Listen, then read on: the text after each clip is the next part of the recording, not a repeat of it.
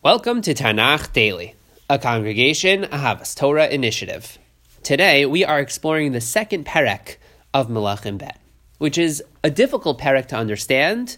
Uh, it's somewhat cryptic and mysterious. It's a mystical perek, but we'll do our best to try and extract from it as much as we can, and there is quite a bit that we can understand. The perek opens by telling us that this was the, the moment, Vayhi b'ha'alos Hashem es Eliyahu b'sa'ara hashamayim.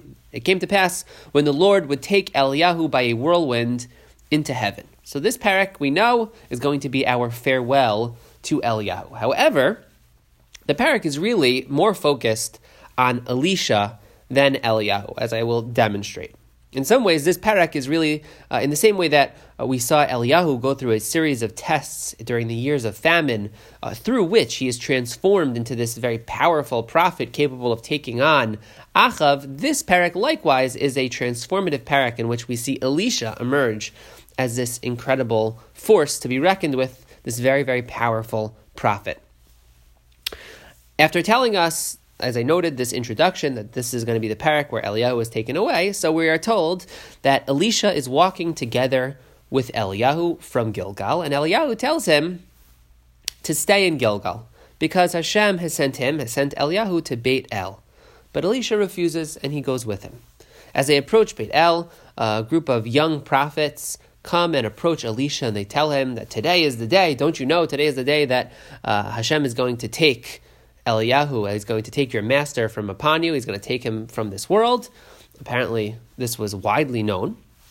And Elisha responds to them by telling them to be quiet. What do we make of this exchange? It's it's really not so clear. Uh, I have a thought, but let's hold off on that for now because this exact scene is going to play out yet again.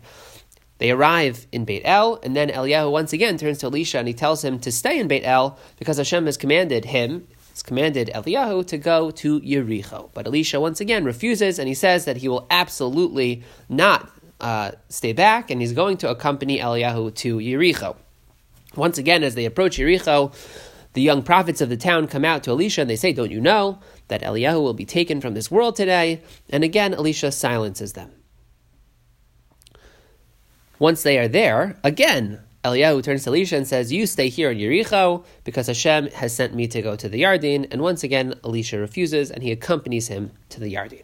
Now, if we pause here, we can ask, why is Eliyahu commanded to make all of these different stops? Was this some sort of farewell tour? Was he delivering a major sermon at each of these cities? It's certainly noteworthy that all of these cities were of great significance in the initial stages of the conquest of Canaan and Sefer Yehoshua. Gilgal, certainly Yericho, the Yardin, um, Beit El likewise plays into the, the narrative uh, surrounding the conquest of Ai. And it's a significance that becomes even sharper once we see, as we will in a moment, that Eliyahu and then Elisha split the Yardin, a moment that, of course, evokes the splitting of the Yardin in the time of Yehoshua. So there's there's certainly intrinsic significance to this journey that Eliyahu himself is taking from Gilgal to Beit El, to Yericho, to the Yardin.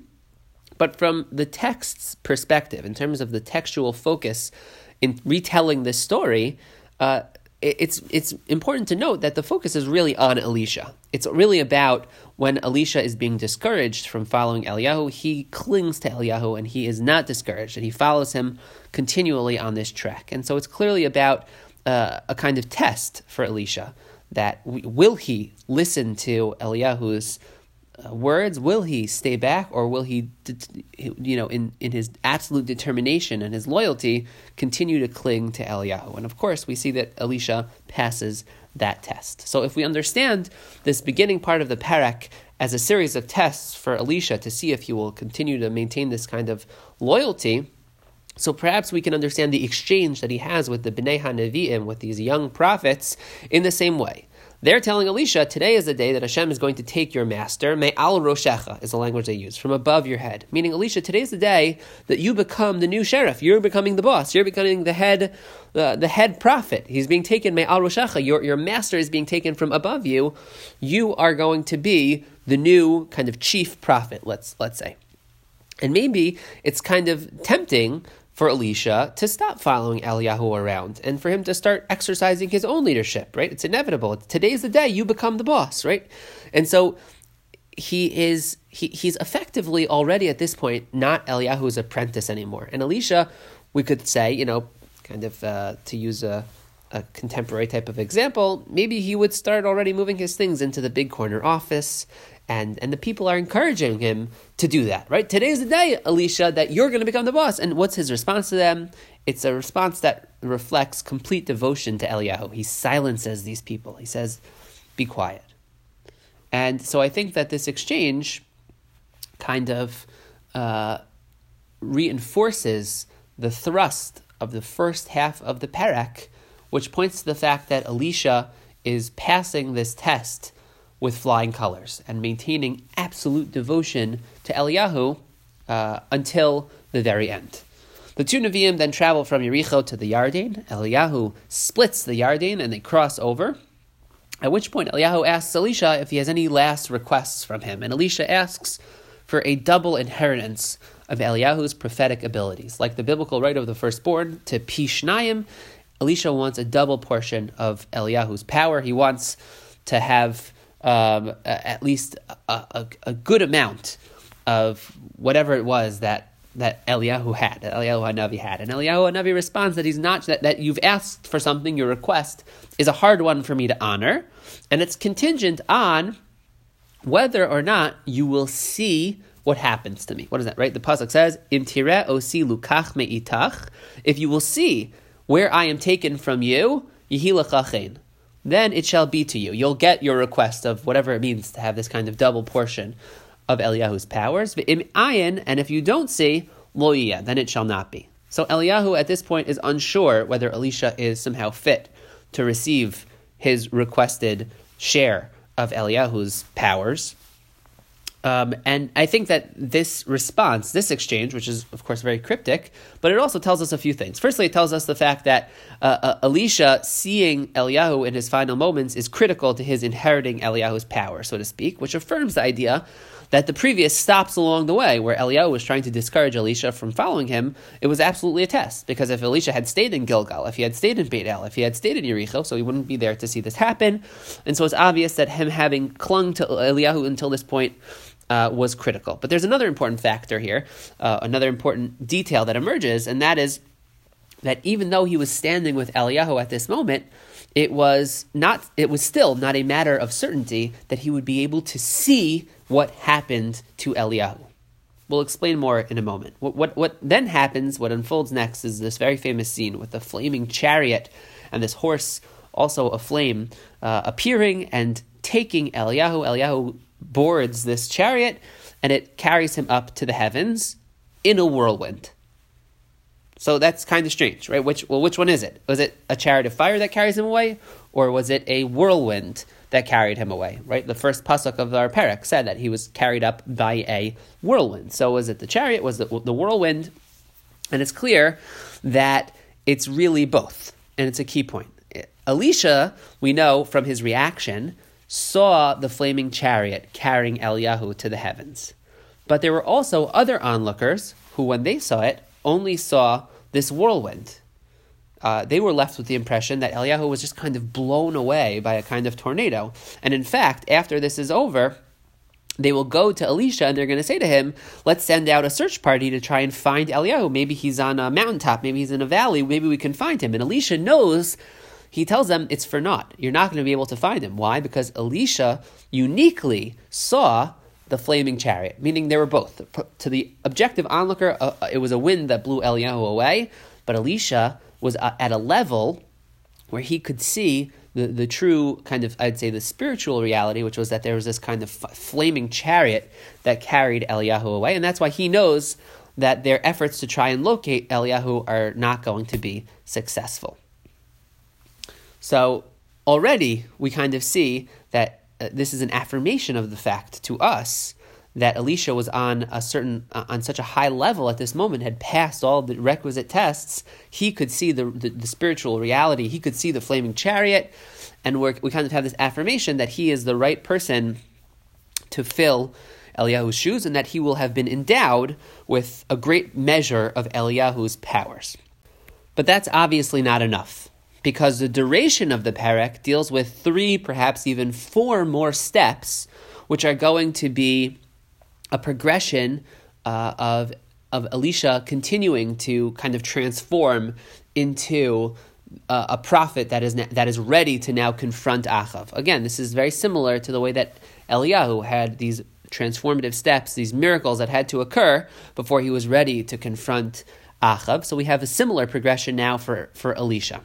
First, following exactly on Eliyahu's actions, following his example, Elisha splits the Yardin to cross back into the mainland of Canaan. A clear display of his new power, a clear display of his uh, being kind of parallel to Eliyahu. He then arrives back in Yericho, where the people complain that their water is not drinkable. And Elisha here performs a miracle. He asks for salt, and he puts it into the water, and he restores the water to being drinkable once more. This is a moment which is, of course, extremely parallel to Bnei Yisrael after they cross the Yam Suf, just like as just like Elisha has now crossed this Yardin after splitting the Yardin. The Bnei Yisrael, after they cross the Yam Suf, they arrive at Marah, and the water is undrinkable. And Moshe casts a um, a branch into the water, which causes it to become drinkable once more. Here too, Elisha crosses the Yardin and then uh, encounters un- undrinkable water, and again miraculously places something in the water which makes it drinkable. So this episode equates Elisha to the power of Moshe Rabbeinu. He then goes from Yericho back to Beit El. So this is exactly retracing the footsteps. We went from Yardin to Yericho, now back to Beit El, re- retracing Eliyahu's footsteps on the journey that uh, Elisha had accompanied him on. And on his way, he's a, a, he is confronted by a group of children who come and they mock him, and they call him bald. Um, perhaps this they pick on this unique detail because it's a, a kind of a contrast to Eliyahu, who we were told were, was this very hairy person. So maybe they're kind of picking on him, not just as a, a superficial, external characteristic, but they're picking on the fact that he's he's not the man Eliyahu was. In any event, Eliyahu curses these kids, and a bear comes and kills forty-two of them. This, of course, is quite hard for us to palate, and time doesn't permit a more thoroughgoing treatment uh, of this moment. It's certainly unsettling, but for our purposes, suffice it to say that the text does not seem to paint this in a negative light. It seems to just be another display of Elisha's incredible power at this moment, power that is very comparable to Eliyahu's power, and that's a power that was often used in a in a, in a to harm to harm others, just practically speaking. Um, whether it was right or wrong, it seems like the text here is saying that he did it correctly, that this that there was nothing problematic about it. Now, that doesn't sit so well with us, but again, as I said, time doesn't permit a more thoughtful treatment of, of why this would have been an acceptable act. Suffice it to say, as I've said, the text does not seem to paint this in a negative light. We would expect his next stop to be at Gilgal. That would be the full, coming full circle, arriving at the place from where he had departed initially with Eliyahu, but instead he goes to Har HaKarmel. Going to Har HaKarmel is so obviously meant to drive home the point that he has fully taken on the mantle of Eliyahu, who, of course, made his greatest and most important stand at that very place. And then after Har HaKarmel, finally, after this kind of amazing and somewhat mystifying perek, it, it comes to a, a close with Elisha arriving at Shomron, the seat of power, the capital of the northern kingdom. Now, Elisha has truly arrived, and he is ready to take on the wicked monarchy. That's it for today. Chazak ve'ematz, and happy learning.